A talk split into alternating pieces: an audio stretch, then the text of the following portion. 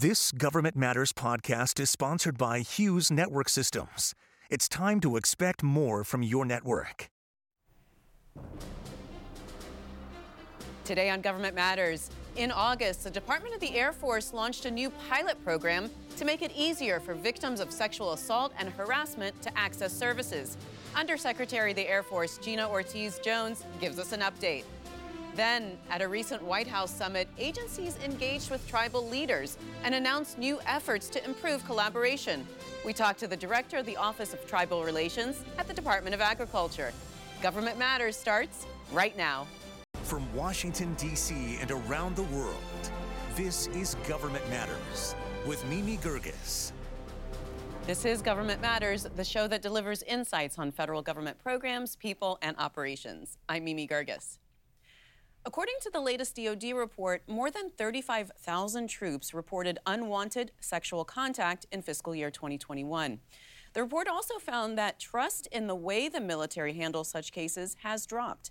The Air Force recently launched a new pilot program to better address the issue. Gina Ortiz Jones is the Undersecretary of the Air Force. Undersecretary Jones, welcome to the program. Good morning. Thank you. What was behind the decision to launch that new pilot program. What's the problem you're trying to solve? Well, this is really about taking care of people right? You know, Secretary Austin uh, and, and, Deputy Secretary Hicks, this addressing this issue in particular um, has been a priority for them with, with the um, Independent Review Commission, again, that was um, directed uh, in the very early stages of, of, when they came in. And so this, based on the findings of that report, as well as some of the information that we have within the Department of the Air Force internally, we knew we needed to do a better job of, of protecting um, survivors and victims. And we really wanted to ensure there was clarity in terms of what was available to them um, um, you know, should they be a victim, how they could report it, and again, how that we could best support them. And so one of the challenges we kept hearing from victims, though, was this lack of understanding about who they reach out to, where they go to. And um, so, really, the, uh, the the intent here is to co-locate these services. You know, people talk about no wrong door.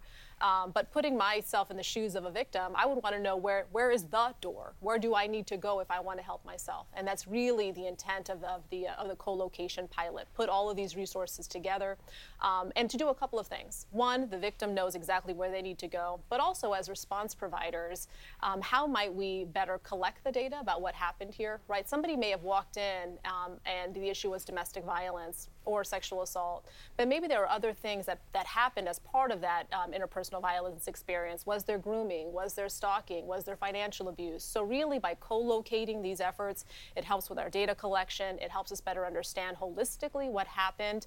Um, it also, most importantly, ensures that we are not needlessly re traumatizing survivors by having them go to all these different places and retelling their story several times. So, I think these are no, there's a number of things that we were trying to, to get after with this pilot. So, I understand what you're saying about co locating. How does it work practically? Are you creating a new building? Is it are you using one of your existing locations? And how do you get everybody? You know, you might have medical, you might have the chaplain does that work to put everybody together? It's a really good question. Um, and we have uh, identified six locations to, to again, work through the, what are some of these issues. Um, to your point, the logistics of it, right? Um, and, and in the course of this, we'll understand what are those additional requirements, IT, um, IT requirements, for example, even just ensuring that the facility has the appropriate privacy protections, right? How do we account for all of those things to ensure that we are best supporting the, the survivors? Um, but yes, we are co-locating uh, response providers right next to uh, religious support team elements, uh, right next to um, those that can also help with um, domestic violence. So again, it's a range of interpersonal violence um, um instances that we're trying to address here, and we have found, um, at least qualitatively and in some of quant the quantitative feedback, real uh, positive feedback to again understanding where people need to go and helping us understand truly what happened in each of these instances. Spell out the crimes that this uh, pilot program covers. It's not just sexual assault and harassment. You mentioned domestic violence. That's right. That's right. Um, in in particular, those types of um, uh, those are the those are the main ones that folks are are um, uh, coming to the uh, to the pilot and, and seeking resources for. Um, I think what it's also been very helpful for is for those folks that um, maybe are not experts in these things, but they know something is just not quite right. Coming and helping folks understand, oh, you know what, that, that's actually financial abuse or actually, no, that's grooming, right? And I think what's also been helpful then is people understand um, what it is they may be experiencing. I think it's also helpful as we gather this data that this helps us inform our prevention efforts. Because again, we want folks to know exactly what they are experiencing so we can inform our frontline supervisors, our young officers, when they see these things, how can they again ensure that these uh, their airmen, their guardians have the, re- and frankly their family members also have the resources uh, that they need to, to address these things. And you mentioned that these are at six bases. That's right. And you visited some of those. I did. Tell me about those visits. Yeah. What did what did people tell you when you went over there? Yeah, so really proud of the six bases that are that have participated. Uh, Joint Base San Antonio, Joint Base Langley Eustis. That was just at Vandenberg Space Force Base. A couple of the other bases. We've got one overseas base involved, Misawa Air, Air Base, um, as well as um, Offutt Air Force Base. And um, I, the the initial feedback is again quite positive. I think, um, especially among the response providers, which we also really wanted to ensure that we were best providing them the support they needed to support our victims. And um, qualitatively, we are hearing good things about their ability to work together, quickly identify, um, you know, if, if, it's, if something is not in their wheelhouse, they know exactly who they need to refer that, that person to to ensure that they're well supported. So um, again, the synergy I think that is achieved by being co-located is, um, it, we are excited about that.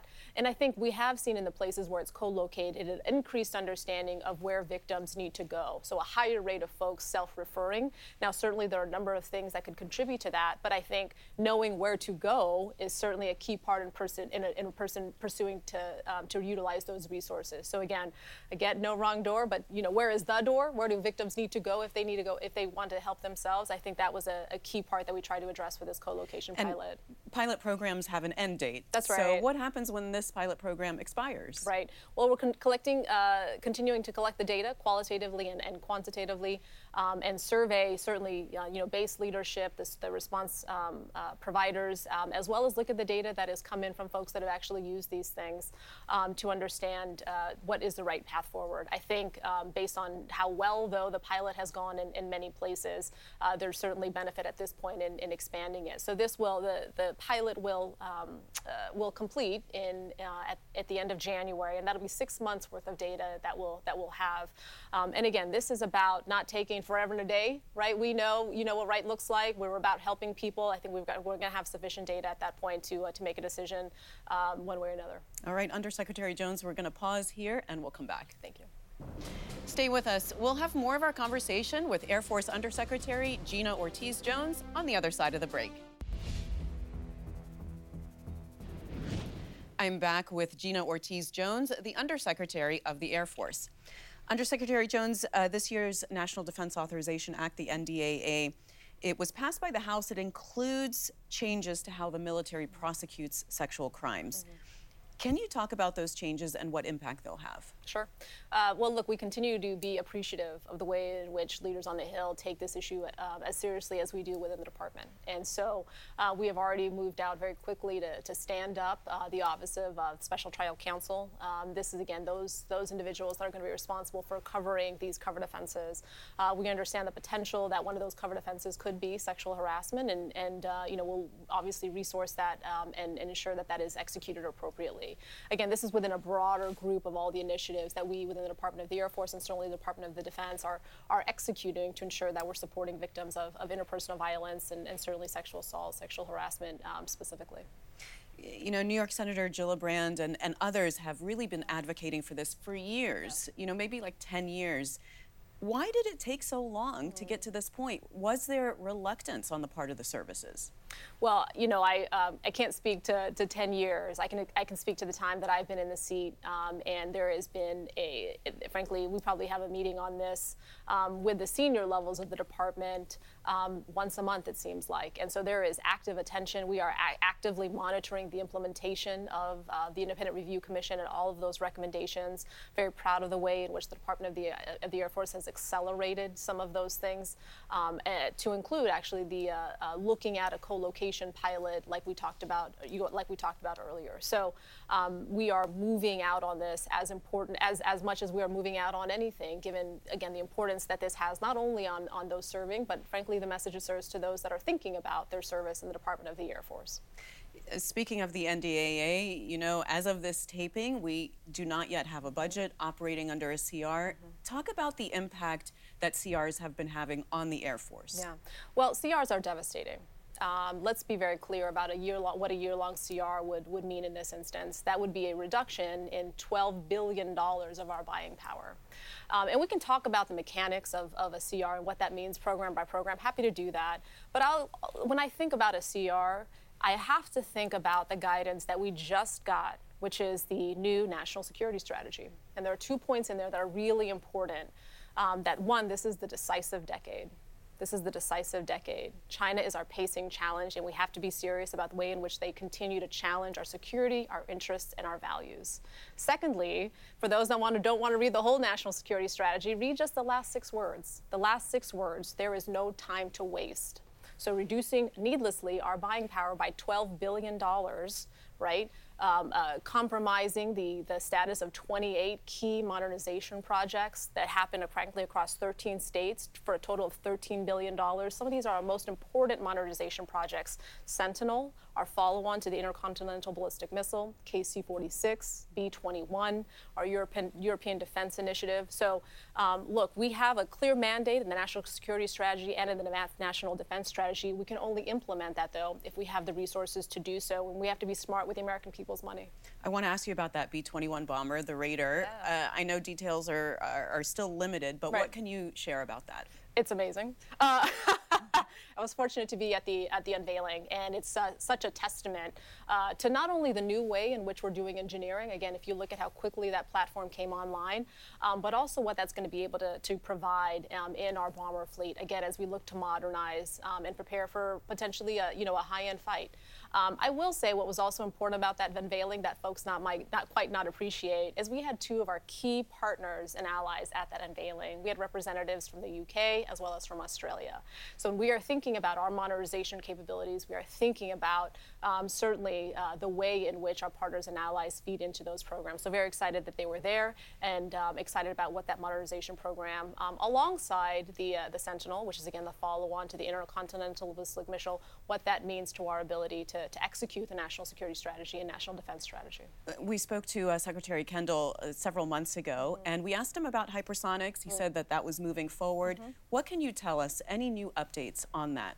Uh, there really isn't at, at, at this point. Um, I mean, I think we're, we're excited about the uh, the progress that we're that we're making, and uh, you know look forward to making those those um, those those critical investments. But again, that all that relies on us having the resources uh, to do that, and and, and um, the number of new starts. We didn't talk about that. But the number of new starts that would be halted as a result of the CR, 61 would be halted for six, uh, 61 would be halted at a cost of 5.1 billion dollars. So again, yes, lots of things underway uh, to ensure that we are ready for the to, to address the uh, the, best, the pacing challenge, um, and we've got to resource those things. You know, a big issue across the board has been recruiting mm. and retention in the services. Mm. How is the Department of the Air Force doing on that? Well, I think there's a couple of things that are affecting the overall environment for all the services. Certainly, the state of the economy. Uh, certainly, um, um, uh, but I but I think what we are focused within the Department of the Air Force is again is highlighting the opportunities to serve. It's a high calling to serve, um, and, and and less than one percent will wear the nation's cloth. Um, and so I think we're really leaning into again the um, the, the, unique opportunities from the, for, to, to when you are an airman or a guardian. Um, and I think we are also actively looking at ways in which we can tailor our message for um, for folks, for communities that maybe haven't aren't, don't have a lot of experience with the military. Uh, we know the number one indicator of whether somebody will serve is if they know somebody who serves. And so, with a smaller and smaller population who's actively serving, who or who has experience serving, we know it's important that we're more targeted in our outreach, and we're working to do that. 30 seconds. Looking ahead to 2023, what's your biggest priority? Well, you know, again, we take those those six words to heart. There is no time to lose, and so making sure that we're moving forward on our key modernization projects.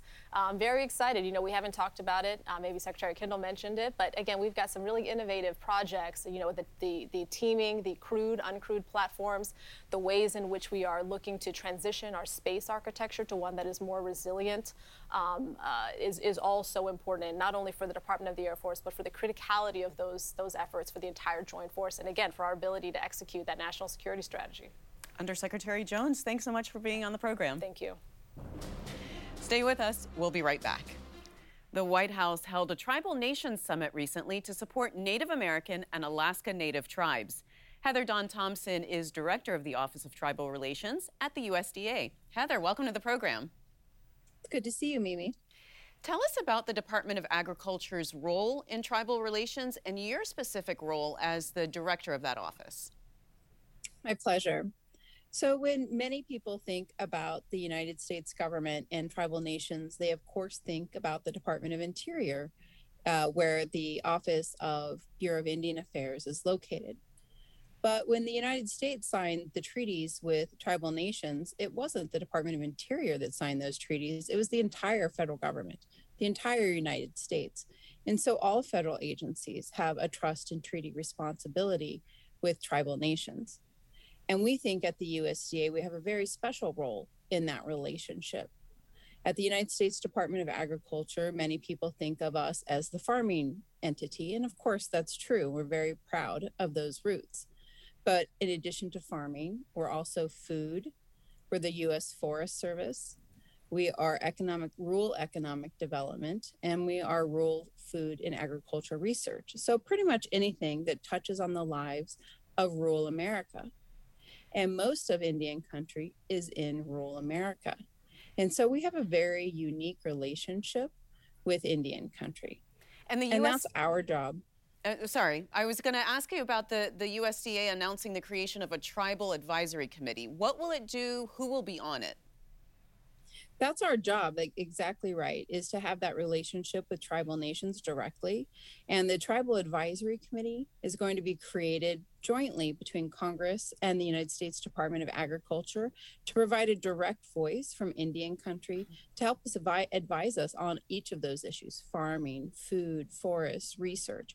And we're really looking forward to having that advisory committee finally set up well, let's talk about food uh, because your department is helping empower states and tribes and territories to purchase local and regional foods. Why is that important? How is USDA supporting that? We're very excited about this initiative. As many know, a lot of our purchasing has done been done federally and at the national level, and that hasn't been a particularly good path for a lot of our smaller families and producers uh, and our tribal producers. And so, our Indigenous Food Sovereignty Initiative, our local food purchasing agreements, those are empowering states, local governments, uh, tribal nations to purchase directly from their local producers and tribal producers and make those decisions that are best for the nutrition and food of their own communities. And what about food insecurity? How is the USDA addressing that in Indian country? Indian country has a very unique take on food insecurity. Tribal nations are very committed to growing the food themselves, or what they called food sovereignty. And so we're really trying to empower that path for them. How can we help them recreate local food systems with the plants and the animals that are indigenous to that region and therefore thrive the best in that region, particularly with our changing climate. And you mentioned food sovereignty. There's also indigenous seed sovereignty. So explain what that is and USDA's efforts there. Tribal nations have been wanting to preserve their heritage um, plants for a long time and it can be quite challenging. And so we have seed banks ourselves at USDA. We are the National Seed Bank, but we are also helping tribal nations learn how to save those seeds, dry them properly so that they will last a long time, and create redundancy. So there are multiple places where these seeds are saved and protected so that these heritage seeds can be grown for multiple generations coming. And Heather, can you talk a little bit about your own background and what you bring to this position? I'm a citizen of the Cheyenne River Sioux tribe, which is located in South Dakota. And I've been a practicing attorney in economic development for tribes for 20 some years. And my subspecialty is in agricultural, economic development, and food sovereignty. So I am delighted to now have this position with the Secretary at USDA to implement many of the things we've been thinking about for a long time. And speaking of implementing your, your priorities, you know, you've been in, in the position for almost two years. What accomplishments can you point to that you're most proud of? And, and then what are you going to be looking at for top priorities for next year? I think one of the two accomplishments we're particularly proud of is the Indigenous Food Sovereignty Initiative because the tribes have told us how important that is to them. And the way we are viewing that is if the United States Department of Agriculture had been created from an Indigenous lens, it would look quite differently we'd be uh, growing different foods and supporting different animals. And so we're really trying to take that very seriously. The second accomplishment that we're very proud of is with our forests. Many of our US forests are former treaty lands, former tribal homelands, and we just announced 11 co stewardship agreements and 60 more in the works that give tribal nations more say and input into the land management this upcoming year, we're looking on really building on those accomplishments, but we're also looking to removing barriers. As I had shared, if we had created USDA from an indigenous or tribal perspective, things would be a little different. And what that means is sometimes it's quite challenging for tribes to access our program. We're the seventh largest bank in the United States when you add up all of our programs. And we want to make sure that everybody has an opportunity to access those programs, including our tribal nations. And Heather, finally, what kind of feedback are you getting from tribal governments and citizens on USDA's initiatives? Of course, we still have improvements to make, but overall, the feedback has been very positive. I think tribal nations and Native Americans feel heard by the United States Department of Agriculture and feel like they have an opportunity to really participate in our food, farming, forests. Um, and are excited about this partnership. All right. Well, Heather Dawn Thompson, nice to talk to you and good luck with all those initiatives. Thank you. Don't forget, if you miss an episode of Government Matters, it's at govmatters.tv. You can get a preview and a recap of each show when you sign up for our daily newsletters. You can sign up for our email list on our homepage. That's the latest from Washington. Join me weeknights at 8 and 10:30 on WJLA 24/7 News and Sunday mornings at 10:30 on 7 News to stay plugged in on issues that matter to the federal government. Thanks for watching. I'm Mimi Geerges. Stay tuned for an interview with our podcast sponsor, Hughes Network Systems. I'm here with Tony Bardo, Assistant Vice President for Government Solutions at Hughes. Tony, welcome. Can you start by just telling me what Hughes does for the federal government? What we do is provide connections. We connect the dots, meaning we use a number of various technologies to connect federal agencies, their locations, their people in ways that are not traditional, uh, meaning that the connections that formed the government networks as we know them today and has as we've known them for a lot of years have been through dedicated facilities, dedicated network facilities.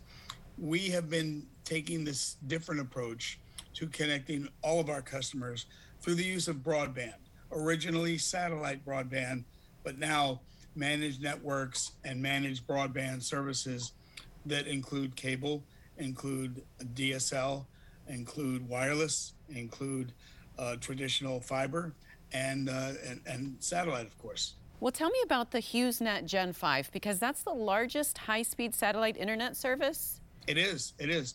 It's a very exciting service. We launched it um, back in 2016 and even an earlier version of it, Gen, which was known as Gen 4, that are called high throughput satellites. And these are satellite services that took satellite connectivity and speed and capability and capacity to a whole nother level. This is a service that we sell to our consumers.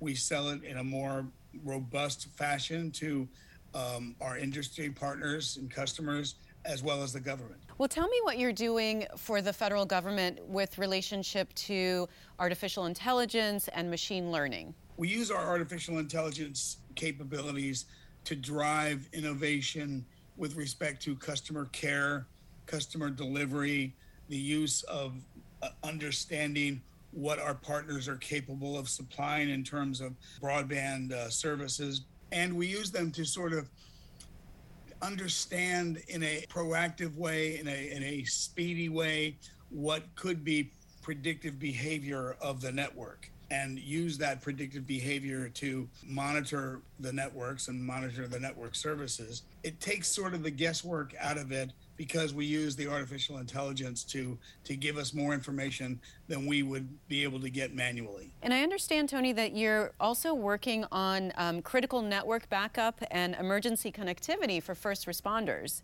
Obviously, that's going to be more and more of an issue. Can you tell me a little bit about what Hughes does in that arena? Well, we've had a great deal of success in this area, and we've been pleased and, and honored to, to serve the particularly the FEMA community and the emergency response community with rapid deployment of satellite technologies where all of a sudden those technologies because of a disaster are no longer uh, capable of, of connecting people. For instance, in Puerto Rico a few years ago during the hurricanes, we deployed hundreds of satellite services throughout the island, both commercially and in support of FEMA's efforts.